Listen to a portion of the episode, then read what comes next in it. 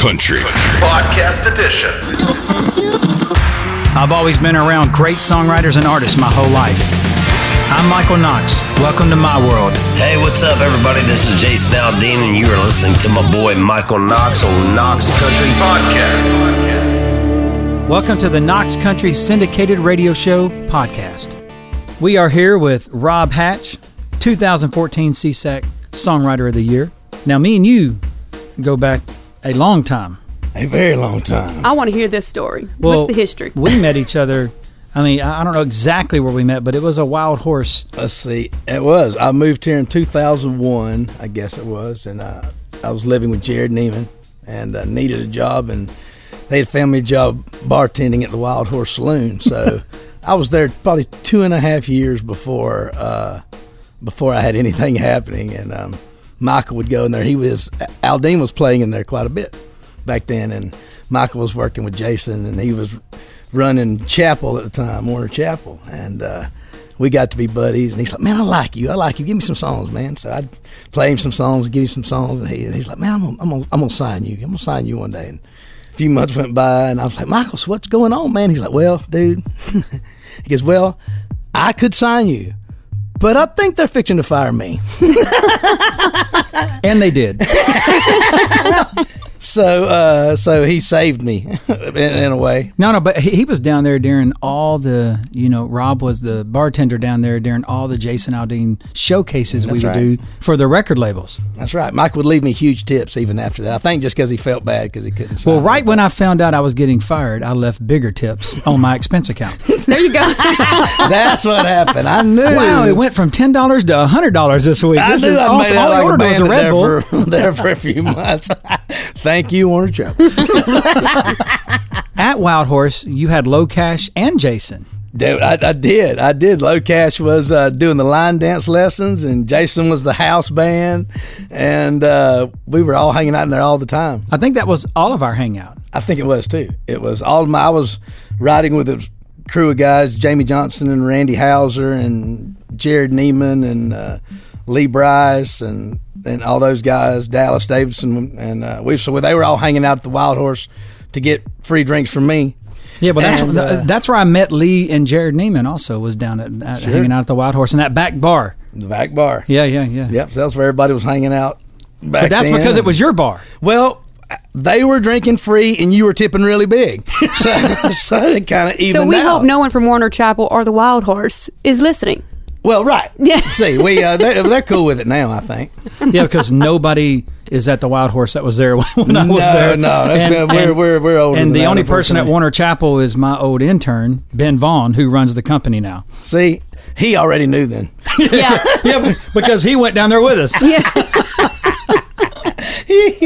No, but that's awesome, dude. So tell that transition. It's like, like you were down there, you were at the Wild Horse. Now, did Jared and them help you get your first deal? Did they? Because those guys started getting record deals. Yeah, they did. Well, Jared was the first guy I met in town. Uh, my first day in town, matter of fact. So uh, we ended up living together for five years. So Jared pretty much taught me the music business. I had no idea. I was so green. I had no idea what a publishing deal was, or a, a record deal, or how it worked, or how to get one, or how to learn how to do this. I had no clue. So uh, Jared pretty much taught me how to write songs and put me through the PhD course of diving into it and what they were about and what we were trying to do. And Now, back then, Jared was a cowboy. he sure was. Had a big black Stetson cowboy hat on. Come on. Singing Keith Whitley songs and Lefty Frizzell songs. Yeah, yeah, yeah. He was killing. First time I heard him sing, I was like, holy smokes, I'm on that guy's team. Did you have cuts on his first record? I did. His first record, uh, shoot, man, what all did he have on that thing? We had uh, the Lover Lover record. What I was on that one? Now, I love that single. I love that single too. That broke him. We uh, they were looking for something to really blow it up, and he showed up with this song. He's like, it's an old Sonia Dada song, or we're like, Yeah. what? He's like, yeah, but check it out when I do it, and it was just, you know, he was he was on fire after that. Yeah, that was good. Uh, I guess "Shining on Me" was on that record, and uh, Mm-hmm. It don't matter anymore. It don't matter anymore. Sure. Beach baby. See, see. Now, So shining, now shining on me, I know. Um, uh, who all did you write that with? Uh, that was me and Lee and Jared and uh, Lance. We were uh, we were out on a road trip with Lee, I guess, and we crossed paths somewhere with Jared, and he was having a number one party at Billy Bob's in Fort Worth Yeah. for uh, for the first one, uh, Lover, lover. Lover Lover. Yeah. And uh, so we all hopped on the bus together and ended up heading that way and met the other tour. We, uh, one of them was doing the Brad Paisley show, and uh, we sat on the bus during the Brad Paisley show and uh, came up with "Shining on Me." So something had to pay for our trip. So you went straight from being down at the bartender Yes. to jumping on tour buses.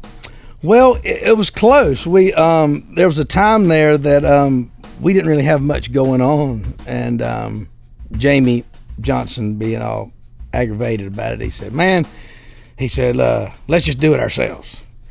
And I go, well, "I have no idea what you're talking about, but okay, we'll do whatever you want." So somebody had got him a, uh, a storage unit full of furniture. I don't know for refinishing a house or something and um, he said he could probably pawn it for a little bit of money and get us an office downtown. We'll just get us an office and, on Music Row and right. So he did. We got the cheapest place we could find was UA Tower back before it burnt down. So yeah. So Jared It'd Niemann, been, it'd been cheaper after it burnt down. way cheaper. and uh, Jerrod Niemann and uh, and Jamie and I went into the office and the, we told him we needed a room, two writers' rooms. We needed. We were going to have space to be able to work two groups at one time. And um, they said, uh, "Well, what do we want to call it?" We said, "Well, just put all our names on the door." And they said, "Nope, too many names, not enough room." Jamie said, "Just call it the trailer park." And then when he did, the guy who was the the doing the bookkeeping or whatever it was spelled it wrong. T R A L E R on the thing. So that's what they put on the door. T R A L E R trailer park on the door. And I almost lost my mind. I'm like, we're writers for Christ's sake. You can't spell the name of the, the you can't even spell it right on the door. Um, but, But that kind of goes with the name. If you look on the side of Jamie's tour buses and his airplane, it still says Trailer Park Incorporated spelled wrong. That's awesome. So did you write a lot with um Jamie back then? I mean, were you part of his first record? We did. The first record we did, um, the five of us wrote, I think, we were on every song but one, I think, on Jamie's first record. Um, so, yeah, we spent a year doing a lot of that. And Jamie was getting action, and Randy was starting to get action, and Jared, all of them, and um, Lee. And uh, people started wondering who we were. So I signed my first deal at BMG shortly after we started doing the trailer park. You know what year that was? Man, now you're pushing it. Let's see. I got here one, two, three, four. I'd say five and six, maybe. Yeah. So Jason just came out. Jason just came out. I'd actually known Jason um, from when I was in college. I played on this band on uh, called Paul Rogers and Southern Sky. And we played this place called DJ Chaps in Gainesville, Florida on Friday nights. And there was a band called Young Guns Oh Lord. from South Georgia that would play on Saturday nights. So I actually had met Jason and Justin Weaver. I was about to say Weaver was, was part of. Yeah, which Justin and I wrote together at BMG later, and uh, so I knew those guys back when I was first learning how to play. I was, You think they still have those big belt buckles? And you know, they do. you know, they do. I mean, Jason's is all gold plated now. I bet, platinum. but- oh, I bet. platinum now. triple platinum. How do you triple platinum a belt buckle? all right. Well, let's talk about your first number one. First number one. If heaven wasn't so far away, and Justin Moore, right? Absolutely saved my ass. Yeah. In what way? I had nothing going on. I had um, we actually wrote that song before I had a publishing deal, before my first publishing deal.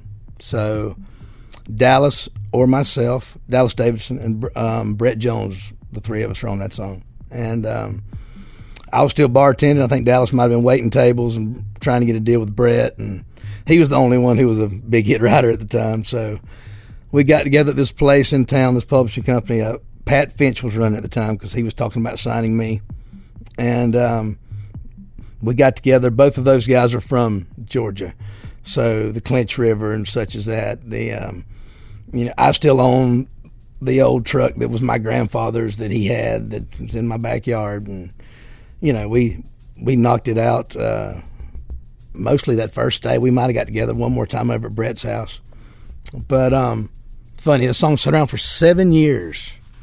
Um, Rhett Akins was a friend of Dallas's, and he had played it for him, and Rhett loved the song, and uh, he was talking about getting another record deal at the time, and started singing that song out. And Joe Galante was running the label at the time at uh, B, was it BNA at the time or RCA or I forget what it was, and um, Sony RCA. Yeah. Sony RCA. And um, they signed Rhett, and I think that was going to be the first singles. They did a little video, and then shortly after, Galante uh, moved on to another gig, and they cleared out some of their roster. So, fast forward seven years, Jeremy Stover's producing the Justin Moore record. And I guess they had Small Town USA was the first one, so it set the charts, and was they were looking for the next single, and learned some of this from Stover, the producer, later and um, he had turned in most of the record, and they didn't love. They didn't think they had the next single anyway. So Stover's at home going through YouTube or going through the internet looking and finds a version of Rhett singing "If Heaven Was Far Away" from seven years before that. And he calls me about midnight and he says, "Man, how high did that song go?" Well, Rhett, I said, "It didn't go anywhere. Didn't get a chance. Didn't go anywhere at all." He said, Are you sure? I'm like, I get the checks. I'm pretty sure it didn't go anywhere. Hi, guys. I'm Rob Hatch, and you're listening to Knox Country. Podcast. Okay, I'll, I'll call you tomorrow. So he calls back with Borchetta, and they set a time to go back in and cut the song and put it out a few weeks later. So, with all the planning and strategy and everything we do, it was completely. I had nothing to do with the connection of putting that together. Yeah, but, that, but, but that's crazy, man. Seven years later. seven years later, And a random YouTube viewing. and it absolutely feels like his song. It feels like it was mm-hmm. always his song. When he does it, it's amazing. He still closes shows with it. And when I can see him do it, it just kills me every time. Yeah, I mean, but, but but were y'all still writing on a regular basis seven years later? We were. We were all still doing. We were all still pumping it away. So I got very fortunate that we wrote it early. It was on the Schedule A of my first publishing deal, so I was able to own more of it, thanks to uh, you know Brett being willing to write with us back before we had anything going on. So what what happened in that seven year period? I mean, you didn't have a number one. So did were you getting some other cuts? Was Mm-hmm. Yeah, we had. Uh, I was with a company called BMG for two years. And then I was with uh, Keith Stegall and Warner Chappell for a year, and I signed with a company called uh, Broken Bow or Magic Mustang. I was there for eight years, and uh, now I'm with a company called Kobalt. Just did a new deal and catalog deal with them. But uh, so we were still riding. That was that was kind of a surprise. That one snuck up on us. The uh, we were focused more on our buddies at that point. Uh, you know, Randy and Lee and Jamie Jared, those guys. Yeah. Well, speaking of Randy, you um your second number one was "Good Night Kiss." It was. Yeah, that's was. awesome. Now that to me on that record, there what I think they had three singles off that album or something like that. That one, man, just came off addicting. Like you, that that chorus hits and it's just you're hooked. You know. Man, a lot of that, a lot of that was Randy. A, a lot of it, he uh, he had called me on like a, a Thursday or Friday. It's like, hey man, he goes, uh, I go in the studio on Monday, and I don't know that I got all the songs for the record, you know. Well, come on by, buddy. Maybe we can fill up with something, you know.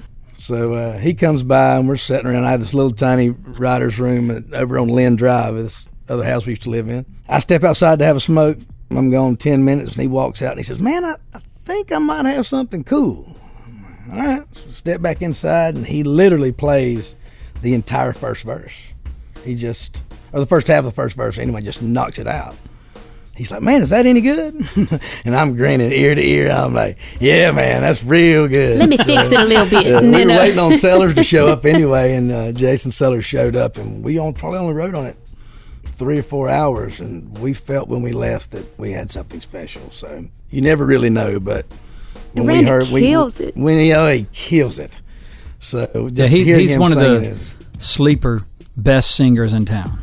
He is one of my favorite voices of all time. He's been knocking me out for years and years, and I could listen to him sing anything. Now, did he he sang that uh, when you won that Songwriter of the Year? Didn't he perform that that night? I, re- I remember. That's He what I remember He from did. that He night. came. He's, he's my brother. He, uh, you know, we. I, I love him.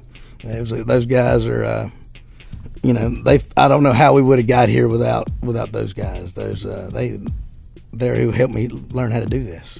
But R- Randy Houser, Good Night Kiss, like to me that that kind of put him at a different place.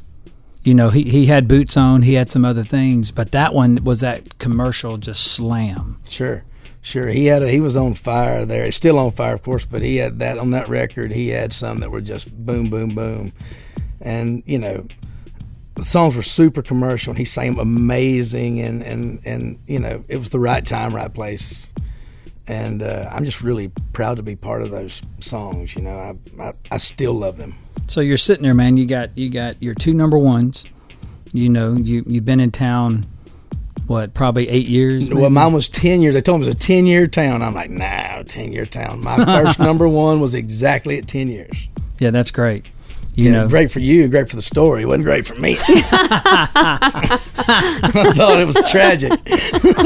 well, that's what we look for. We look for people that takes ten years of misery to be on the show. right. That's right. You got to get beat up enough.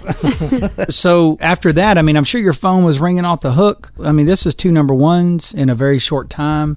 You know, I mean, I mean, was that really elevating you, or were you still in a very competitive? Well, it you know it changes. We were during that year we were really focused on writing with our friends there at the time. So you kind of get locked into a zone when you have their attention and you're getting to write a lot for them because they're just super busy and they're gone all the time and they got kids and you know so their their time becomes less and less and less. So that year things just worked out where we had a lot of their time. Did you like um you like the team? I, you know, it, yes, I love the team, but there, it's, everything's a different team. Every artist is a different team. They're all, they're like custom suits. They're different objectives. They're trying to do different things and sell to different people in different markets. Some want radio, some don't. Some are worried about the live shows.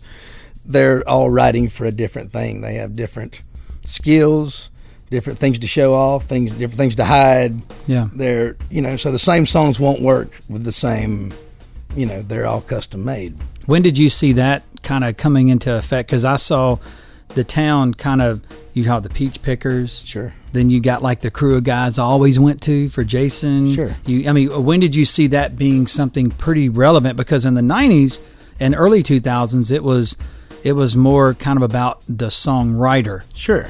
And then it turned into no, no, no. This is th- this is mine. Sure. It took, you know, I never could find a thing that was, if I do this, all the artists will want to do it. It, because they're all completely different. So the more artists I got to know and got to work with them intimately, I got I was like, oh, that song would never work for them. They could never sing that. They, you know, every little thing that changes about their life. Are they married? Are they not married? Do they drink? Do they not drink? Are they, it, you know, there's all these different scenarios that the same phrase won't work. It's just impossible. Won't make any sense. Yeah, but that's the sign of a real artist.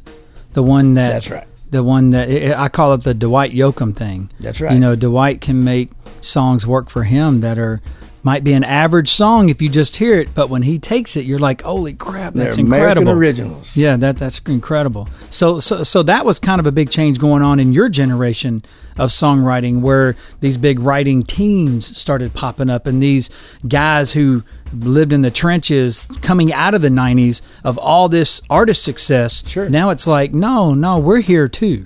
Sure. And when the art, the artist is out playing 200 dates a year, I mean, they want something to say about what they're going to sing. I completely agree with them. Yeah. I mean, they're watching their fan base every day. They're they're they know that what they don't want to sing. This is what I need. This is what'll work in my show.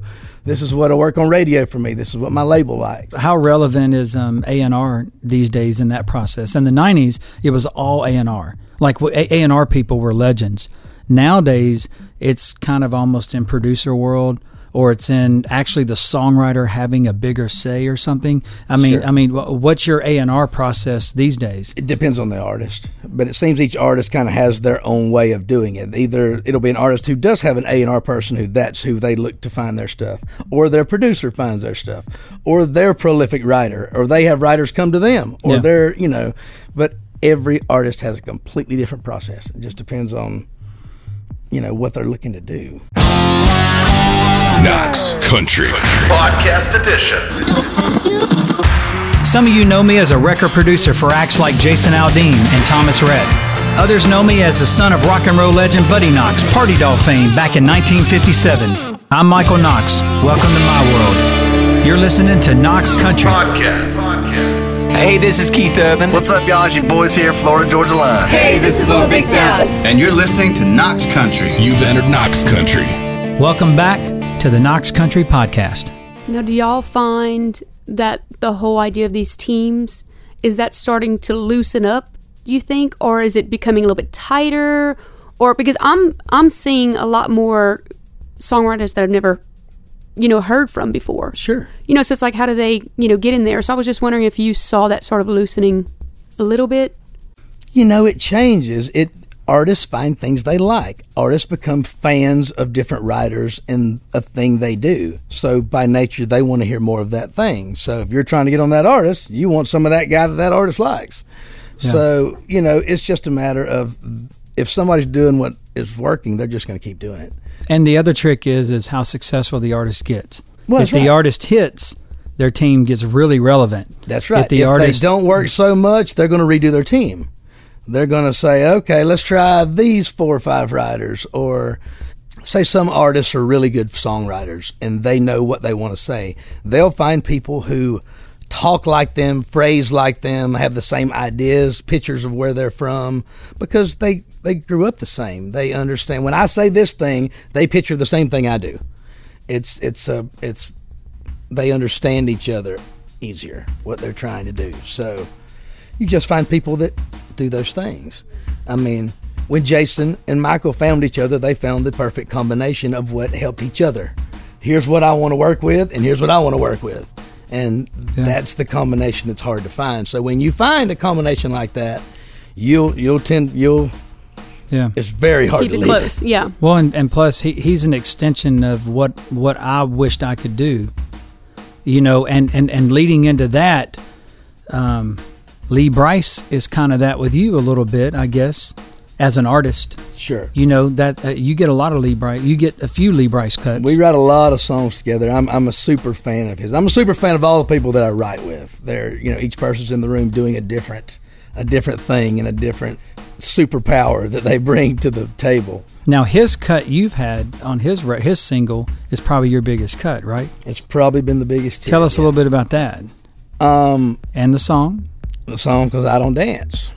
Um, I wrote that song with uh, a buddy of mine, Mr. Dallas Davidson and Yeah. Lee. Um, we Yeah, but that's a huge song, dude. Thank you, bud. It is one of my favorites. It is. Uh, we started it one night at uh, Dallas's house, uh, old house he had. Had a little pool in the back, and we all got together for dinner one night. And after dinner, the subject got brought up, and I think we had a little too much to drink that night, so we had to get back together the next day and tweak at it some more. but uh, I, So, but that one won ACM Single of the Year. one single of the year. So that that just means you don't get to get on stage. That's what it means. Now, see, we were up for Song of the Year, or ACM and CMAs, but we didn't win. but you won the one where he got to get up on stage. See, that's all that I care about. Yeah, yeah. I'm just here. I can I'm tell for the artist. It's a non-bitter situation. It is. It is. I'm here for the artist. I just want to make them look good. But dude, I mean, but that's when I first saw that, and and then and then, but Lee won that a couple of years in a row, I believe, um, at the ACMs. Yeah, he did. But God, man, I mean, but that song resonated so strong, it was crazy. Thank you, man. Just the I- I've written a lot of songs. Most of them are probably crappy, um, but that's the only one I can really remember where we wrote the first chorus and the first verse, and Lee's like, "There it is, boys. That's the one. That's going to be the title track. That's going to be what I'm going to put out. That's the song." But you got to feel that in the middle of the co-write where you're writing and you're like, man, we're explaining this right. Well, you feel something special, but we've also train wrecked enough second verses to know we could have still driven it in a ditch. But isn't it funny, man? It, it, it's that second verse. sure. The second verse is the make or break. It's the, you know, where does the story go? Where do you, how can you pull it together? How does it, you surprise them in a new way? I put more songs on hold at the end of the first course mm-hmm. and called them back at the end of the second verse and said, "Man, it, See, it's- I've it, been it tr- just didn't it just didn't pay off." I, I don't, I've been treating you wrong. I need you to just write the second verse, send it in, go, you like this second Hard on Howard style? You like this verse? All right, I'll finish it. I'll go ahead. If you like this verse. But that is, and you know, a lot of new songwriters or whatever, they don't realize, you know, that you have to, you can't just get them on the hook. You have to finish. Well, there just has to be an evolution of thought. It mm-hmm. has to. It has to go somewhere. It has mm-hmm. to be worth being a song. If Yeah. there's if there's nowhere to go, then there's no reason to have a second verse. No reason to have a second verse. Shouldn't have a song. And we have a lot of That's so songwriters disappointing. in town. Yeah, yeah, we got a lot of new songwriters in town that that understand the concept of a cool demo, mm-hmm. Sure. and you wish it had a great lyric. you know, I I look at them all as being equally as important things. You know, if if if I just read the lyric on a piece of paper, whatever that makes me feel like, if I just heard the track by itself, it should make me feel the same way. They're they each have feelings and they have to match together, and if they do, they dance together. And you know, it's a matter of playing with those puzzles until you find the ones that live together Yes. and you know, just like when you're listening for songs, the ones that smack you, you hear five other songs, you're like, let me play that other one again. I can't quit thinking of that other one. That's Yeah. that, you know, looking for that magic formula. You really now I see why Shannon married you. You are so sensitive. Well, and I cook and I clean, and Oh, that's why she really, that's why she really. How married me. long have you and Shannon been been together? Forty nine years. forty nine years. She looks amazing. You don't. No, eight but years. she Does she Maybe feels like it's been forty nine years? She does. I, I, trust me, I can weigh on Shannon somebody. Hatch. That's who we we're, we're speaking Yep, of. my beautiful, amazing wife. Do you try to give her credit for some of these songs just to kind of bring it home good? I don't something? have to. It, they are about her, especially I don't dance. It is, you know, I'm sure. Good you know, answer. From you know, I'm sure Lee's about Sarah and Dal's about his wife. Lee, you know, but yeah, in my house, it's about my wife. but now you you got these three monster number ones, um, you know, and you won 2014, you know, SESAC Songwriter of the Year, you know, so how is that? I mean, you- you're you're hearing your name, you're hearing these artists thank you, you're hearing you winning these big awards. I mean, dude, it's got to be overwhelming because your your your journey is is through the streets. You know what I mean? Sure. I mean, I mean, you fought that pavement of Music Row. Sure, it's it, it and it was an amazing year. It was I had a, a, my first kid was born that year. It was I mean I had a really strong year, and um, you go man I got to equal that, but you it's not.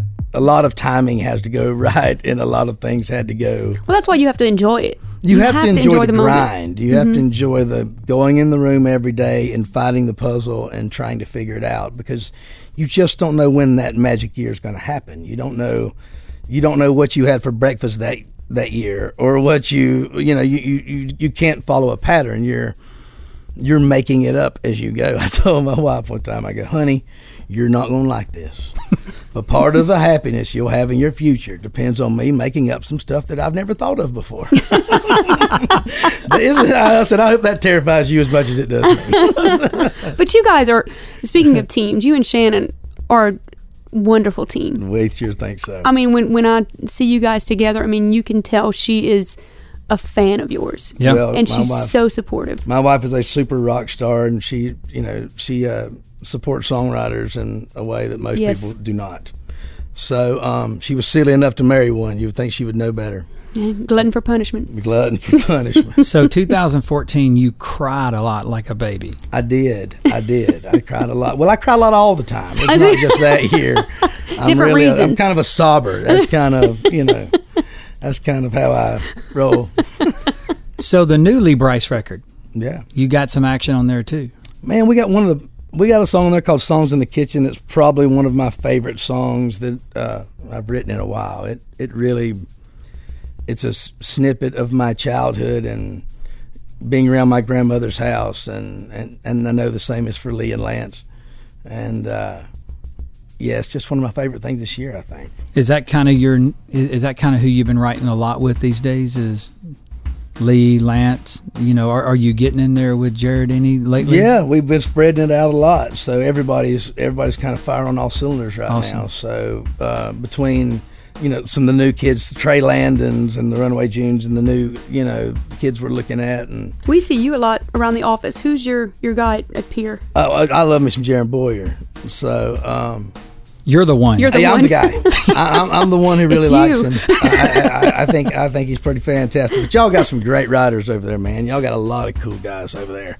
So Brandon just getting his number one, the 1st number mm-hmm. one, right? Yeah. Come on. Yeah. What a great song.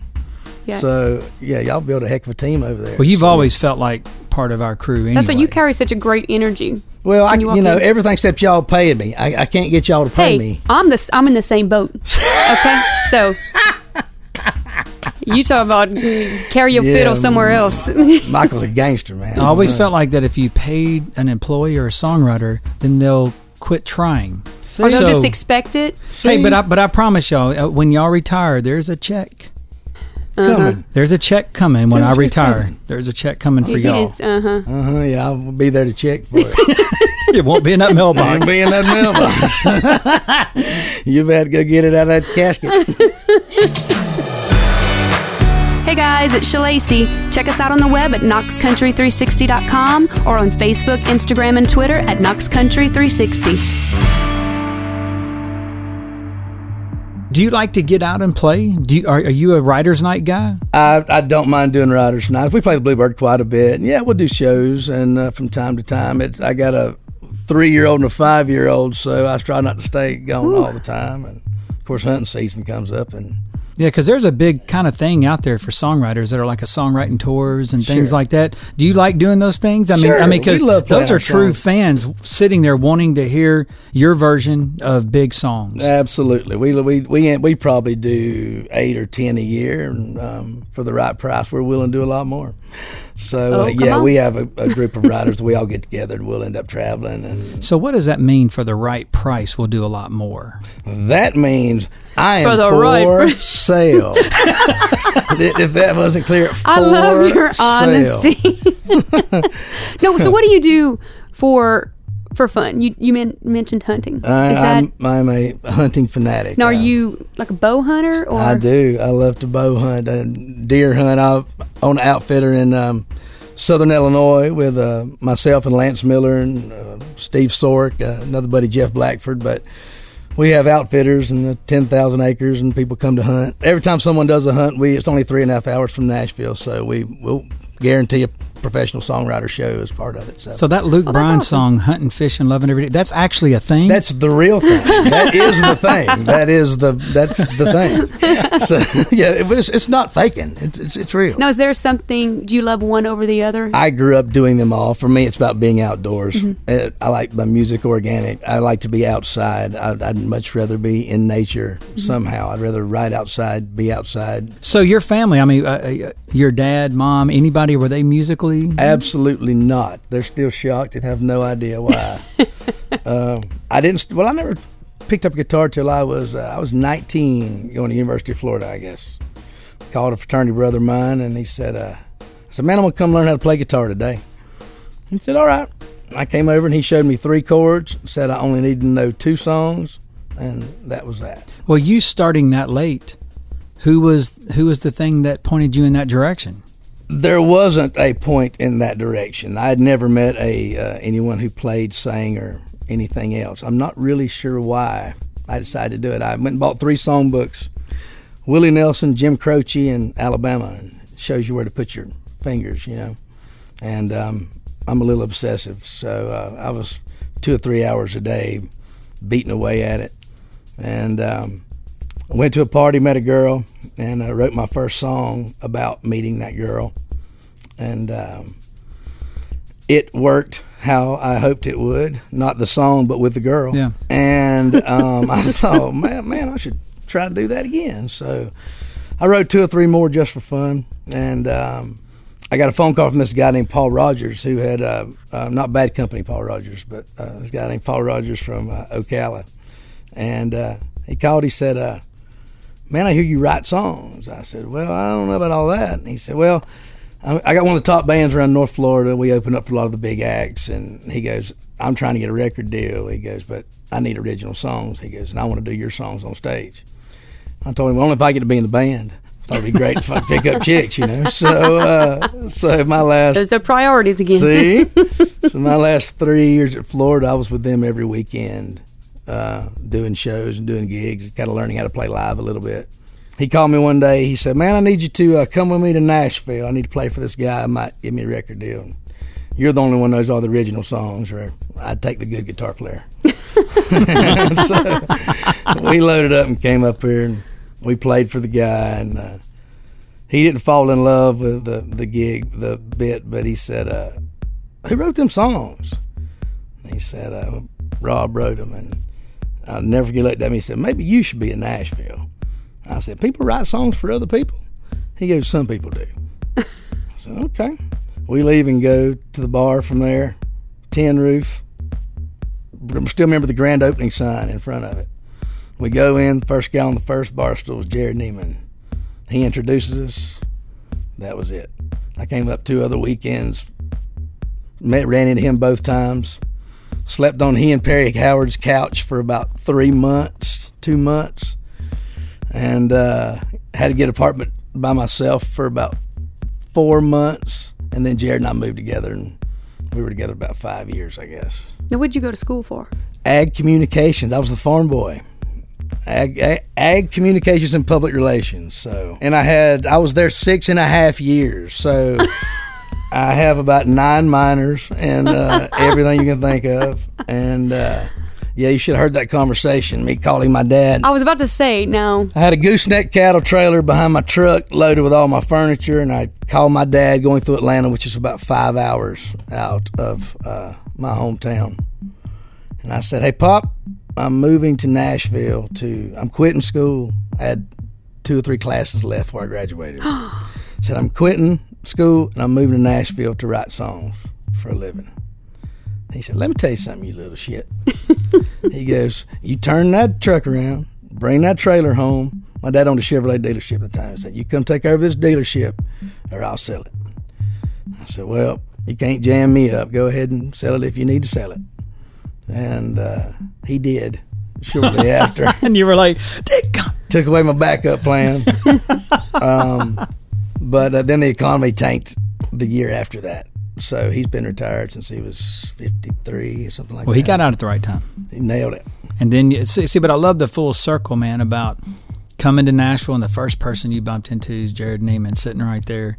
And then that's your crew. That, that Those first guys you met, it's kind of like junior high. That's right. It's kind of know? like meeting the people who are in it together, the ones who have left whatever comfort they had, and the people they knew, and the security of that to come up here and test it and Yeah. see how big a boy are you. But back then, Tin Roof was the place to meet those guys. It was. I met uh, uh, I met Jerrod on. Uh, uh, it was a grand opening weekend, and um, can't believe I can tell this story. We walk in and he's got this big cowboy hat and he's got this smoking hot blonde. She's licking all over him, all over.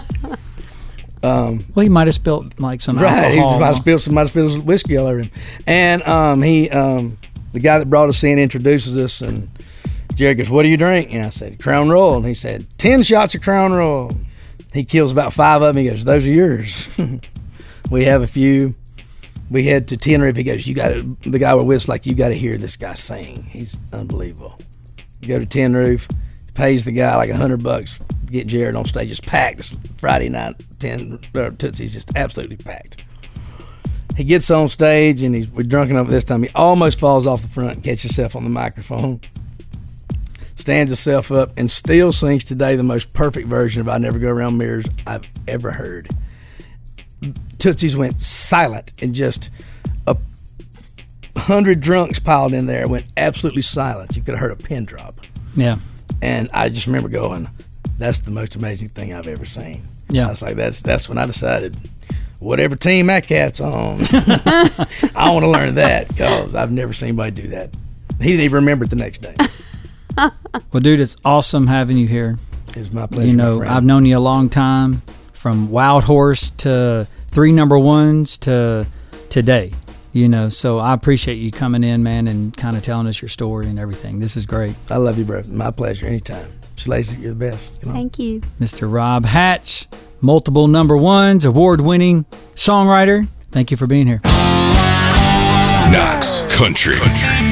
Thanks for joining us on this episode of the Knox Country Podcast. Special thanks go out to co-host Miss Lacey Griffin and producer Donnie Walker. See you next time.